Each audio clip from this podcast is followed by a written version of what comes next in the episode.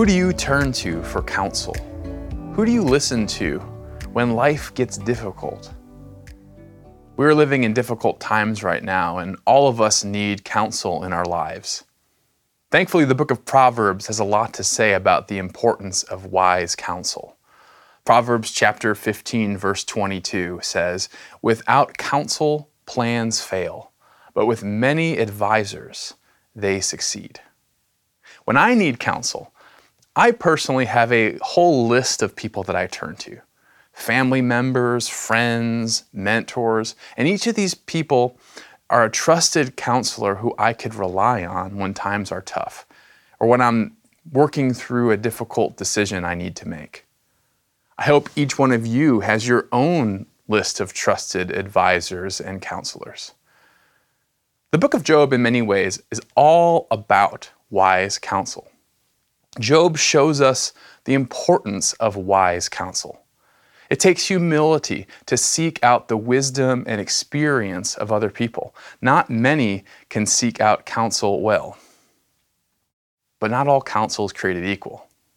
We learn in the book of Job that there's a big difference between wise counsel and foolish counsel. And in response to the great tragedy of his life, which we learned about last week, Job seeks the counsel of three friends.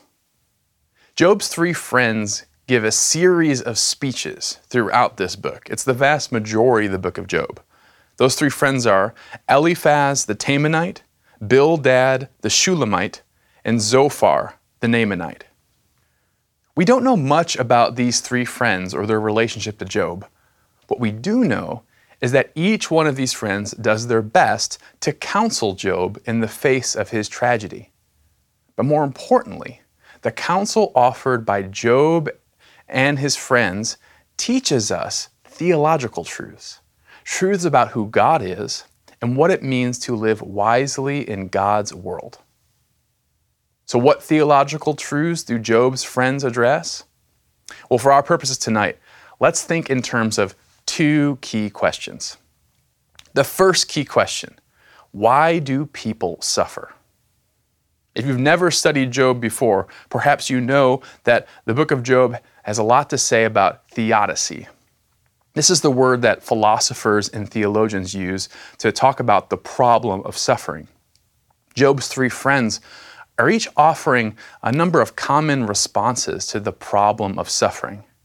But rather than making different arguments, in fact, these three friends are essentially making the same argument in many different ways. Let me just give you a few examples of Job's friends and their arguments about suffering tonight. Here are two notable words of wisdom from Eliphaz from Job chapter 4. Remember, who that was innocent ever perished? Or where were the upright cut off? As I have seen, those who plow iniquity and sow trouble reap the same. By the breath of God they perish, and by the blast of his anger they are consumed and later from Job chapter 22. If you return to the Almighty, you will be built up. If you remove injustice far from your tents, if you lay gold in the dust, and gold of Ophir among the stones of the torrent bed, then the Almighty will be your gold and your precious silver. For then you will delight yourself in the Almighty, and lift up your face to God, and you will make your prayer to Him, and He will hear you, and you will pay your vows.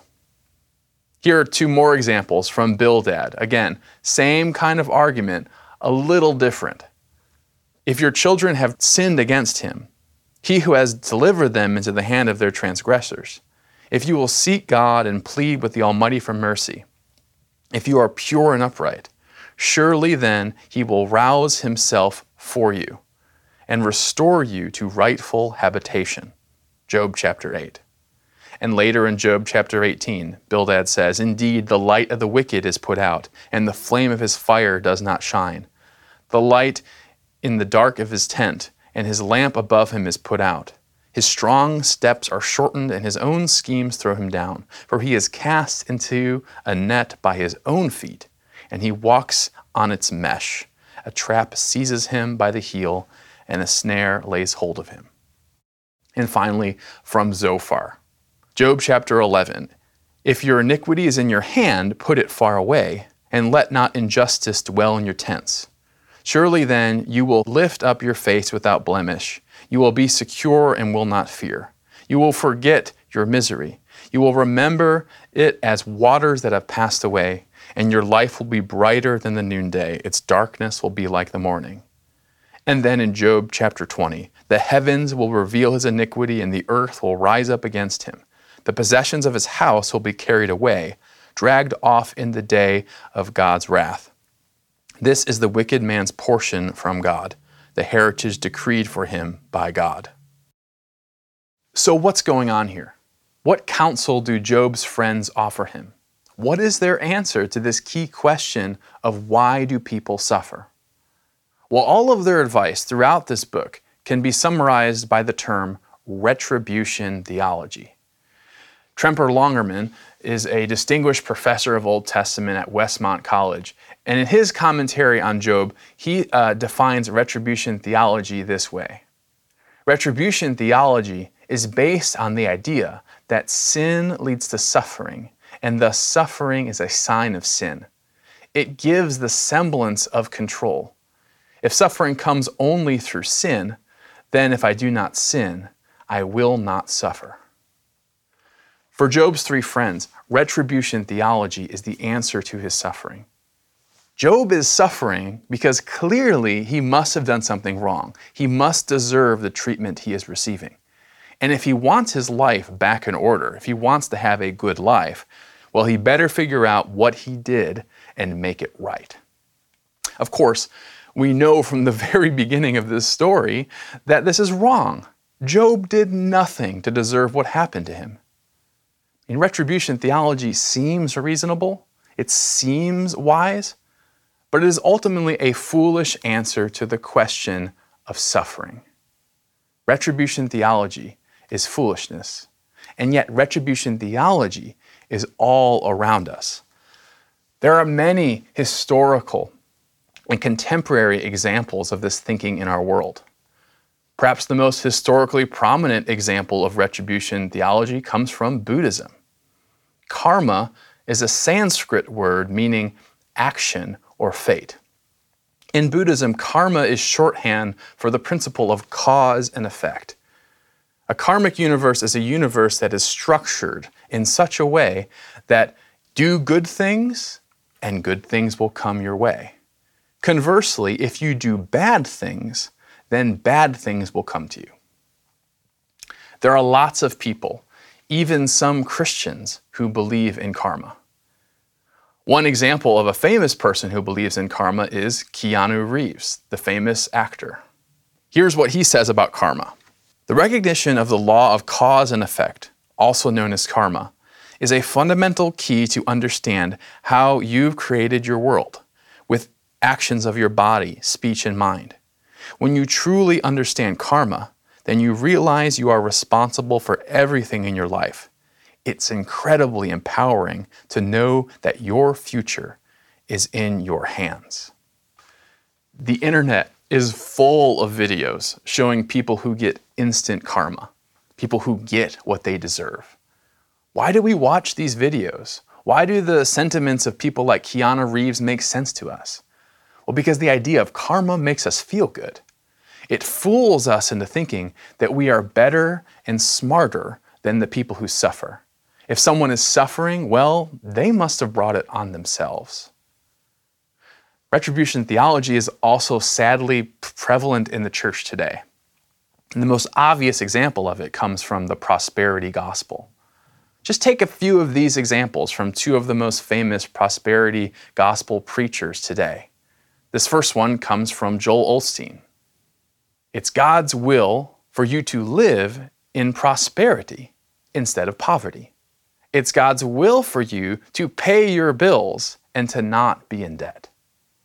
The implication here, of course, is that if you are in poverty or if you are in debt, then you are not in God's will. You must have done something to deserve it.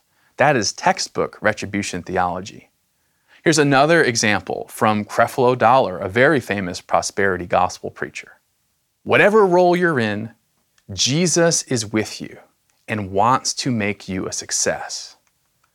Now, again, that seems wise. It seems like it makes sense. But the implication is that if you are not experiencing success, then you are not with Jesus. You must lack faith. The prosperity gospel is a great example of the way retribution theology is at work in the church today. Lots of Christians believe this is what the gospel actually says. Dr. Kate Bowler is a historian of American Christianity and an expert in the prosperity gospel. In one of her books, this is what she says about the prosperity gospel and why it's so popular. The prosperity gospel encourages people to buy private jets and multi million dollar homes as evidence of God's love. But I also saw the desire for escape. Believers wanted escape from poverty, failing health, and the feeling that their lives were leaky buckets. Some people wanted Bentleys, but more wanted relief from their wounds of the past and pain from their present. The prosperity gospel looks at the world as it is and promises a solution. It guarantees that faith will always make a way. The book of Job decidedly rejects retributive theology. We don't live in a karmic universe. We don't believe in the prosperity gospel. These are not faithful responses to suffering. And Job is not uh, offered wise counsel by his friends. Job famously comes to this conclusion himself in chapter 28, in what some commentators call a moment of clarity amidst his pain. Because God is the creator of all things, Job realizes that true wisdom belongs to God and is beyond our understanding. From where then does wisdom come? And where is the place of understanding? It is hidden from the eyes of all the living and concealed from the birds of the air. God understands the way to it, He knows its place. He looks at the ends of the earth and sees everything under the heavens. When He gave to the wind its weight and apportioned the waters by measure, when he made a decree for the rain and a way for lightning of thunder? Then he saw it and declared it. He established it and searched it out. He said to man, Behold, the fear of the Lord, that is wisdom, and to turn away from evil is understanding. Job realizes that there are two main problems with retribution theology. The first problem is that sin is not the only cause of suffering. Jesus makes this very clear in John chapter 9. He has a debate with the scribes and Pharisees that they ask uh, about a blind man who sinned, this man or his parents, that he was born blind. And Jesus responds by saying, Neither, so that the works of God might be revealed in him. The truth is that the causes of suffering are often a mystery to us. Sometimes it's caused by sin, but sometimes it's caused by a random chance. We cannot equate sin equally with suffering because sin is not the only cause of suffering. But secondly, and more importantly, God is sovereign over fate. At the core of retribution theology is this belief in fate. Fate is the idea that your actions are determined, uh, determine your destiny that whatever you do will lead to your future. Christians don't believe in fate. We believe that our destiny is determined by the free love of God. Our lives aren't determined by the actions that we make, but by the loving action of God. God is sovereign over fate. And that means that retribution theology is foolishness. Like Job, St. Paul also affirms that God is the sovereign creator. Yet St. Paul understands that the fullness of the creator's God is manifest in Jesus. In Colossians chapter 1 verse 16, Paul says, "For by him, Jesus, all things were created, in heaven and on earth, visible and invisible, whether thrones or dominions, authorities or rulers, all things were created through him and for him." He is before all things, and in Him all things hold together. Friends, this is good news for us. Jesus not only created all things, but He also brings things to their completion. We don't believe in fate because we believe in Jesus, the Alpha Omega, the beginning and the end. And this faith in Jesus gives us confidence and hope that He can take our suffering and use it for His good purposes. As Paul says again in Romans, all things work together for the good of those who love Him, those who are called according to His purpose. So then, why does retribution theology persist? If it's a foolish answer to the problem of suffering, why do we keep bringing it up? Why do we keep using it in our lives and going towards it when times are tough? Well, this brings us to the second theological question posed by the book of Job. How do we read Scripture in light of suffering? Indeed, friends, I think this is the more important question posed by Job's three friends. Throughout their discourses, Job's three friends are quoting from or alluding to Scripture. The most obvious example is Deuteronomy 28, the famous blessing and cursing passage. Let me read it for you. Moses speaks to the people, and if you faithfully obey the voice of the Lord your God, being careful to do all his commandments that I command to you today, the Lord your God will set you high above the nations of the earth. And all these blessings shall come upon you and overtake you, if you obey the voice of the Lord your God. But if you will not obey the voice of the Lord your God, or be careful to do all his commandments and his statutes that I command you today, then all these curses shall come upon you and overtake you. Now, if we read Deuteronomy 28 at face value, it seems that Moses is teaching retributive theology.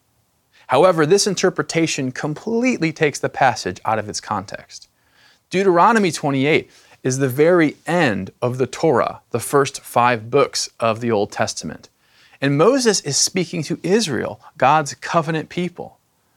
He's telling them uh, what is required of them to be a covenant people the blessings and curses are not connected to some karmic principle or some sense of prosperity. They're connected to Israel's obedience to the covenant. They're not general pronouncements about how the world works. So, why is this important? Well, it brings us back to Eliphaz, Bildad, and Zophar, Job's friends, who are offering him foolish counsel. They're offering foolish counsel because they're reading Scripture poorly. And their main mistake is proof texting. Proof texting is when someone uses a text in order to justify an opinion or a decision.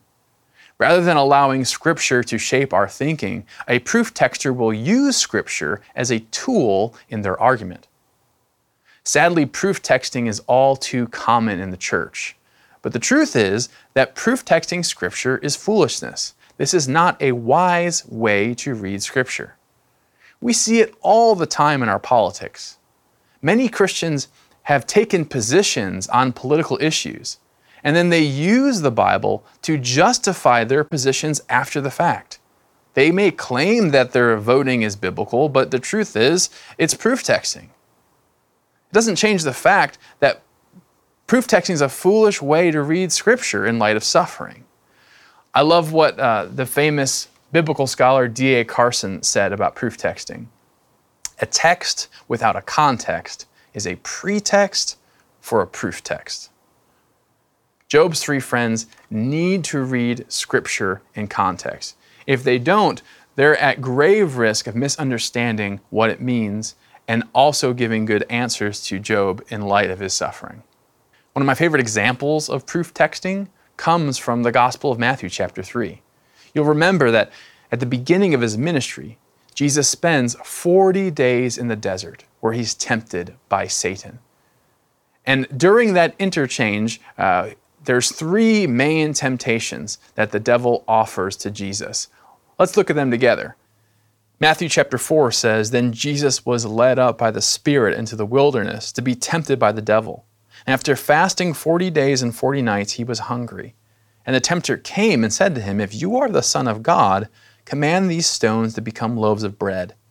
But he answered, It is written, Man shall not live by bread alone, but by every word that comes from the mouth of God. Then the devil took him to the holy city and set him on the pinnacle of the temple and said to him, If you are the Son of God, throw yourselves down, for it is written, He will command His angels concerning you, and on their hands they will bear you up, lest you strike your foot against a stone. Jesus said to him, Again it is written, You shall not put the Lord your God to the test. Did you catch that? Let's look at it again the devil is citing Psalm 91 in an argument with Jesus. Even the devil is proof texting Scripture. That means we probably shouldn't proof text Scripture. So then, back to our second key question How should we read Scripture well and wisely in light of suffering? What does it mean to read Scripture wisely? Well, I want to close by offering to you what I call my three C's of reading Scripture. I hope these kind of guide you as you encounter suffering in your own life and suffering in the world and seek to learn from Scripture how to respond. The first C is that we must read Scripture canonically. By canonically, I mean that we must read Scripture within the entire canon of Scripture the entire story from the Old Testament in the beginning of Genesis to the end of the New Testament in the book of Revelation. Whenever we encounter suffering, we must remember to read particular verses of Scripture in light of this canon, this huge story. Retributive theology is not the story of Scripture. The biblical story is about a loving Creator who is seeking to reconcile His people and restore his beloved creatures to him. So when we encounter suffering, we must remember the words of St. John that God is light and love. He's the enemy of darkness and sin. In him there is no darkness. He has not promised to spare us from suffering, but he has promised to be with us through it. Indeed, that's the experience of Job over these 42 chapters. Job suffers greatly, but God does not abandon Job. The second C is Christologically. We must read Scripture canonically and Christologically. As Christians, we must remember that Christ is at the very heart of the scriptural story. God has manifest His love and His care for us in the suffering presence of Christ. In Christ, God is not only present to our suffering, in Christ, God suffers for us and with us. And that is why the cross is such a comfort for us Christians. That's why the cross is all over our sanctuary. In fact, our sanctuary is shaped like a cross. Because by keeping the suffering of Jesus before our minds and his cross, we have a better understanding of how God is using the suffering in our lives for his good and glory. Our salvation is not in karma or the promises of prosperity. Our salvation is in Jesus of Nazareth, Israel's suffering servant. And so we read the Bible Christologically. Finally, we should read the Bible carefully. Too often, we use Scripture like a tool in our arguments, but the careful reader trusts in the authority of Scripture. If we truly believe that Holy Scriptures are the inspired Word of God, God's Word written, as the articles say, then we must read Scripture by carefully trusting in its authority. Careful readers trust in the authority of Scripture. Careful readers are also humble. They know that they don't know all the answers. They trust in God's wisdom and leave room for the mysteries of life. One of those mysteries being that first key question why do people suffer? Finally, careful readers are expectant. They know that God speaks through Holy Scripture, and they are prepared to prayerfully listen to God's word in Scripture. I am thankful for Job's three friends. Even though they give pretty bad answers to these key questions, they did their best to offer counsel to a friend in need, and all of us should follow their example. But unlike Job's friends, we should seek to offer wise counsel. And this story of Job and his three friends has taught us a lot about what foolish counsel looks like, and therefore helps us to offer wise counsel. Counsel that is uh, takes Scripture seriously, that reads it canonically, Christologically, and carefully.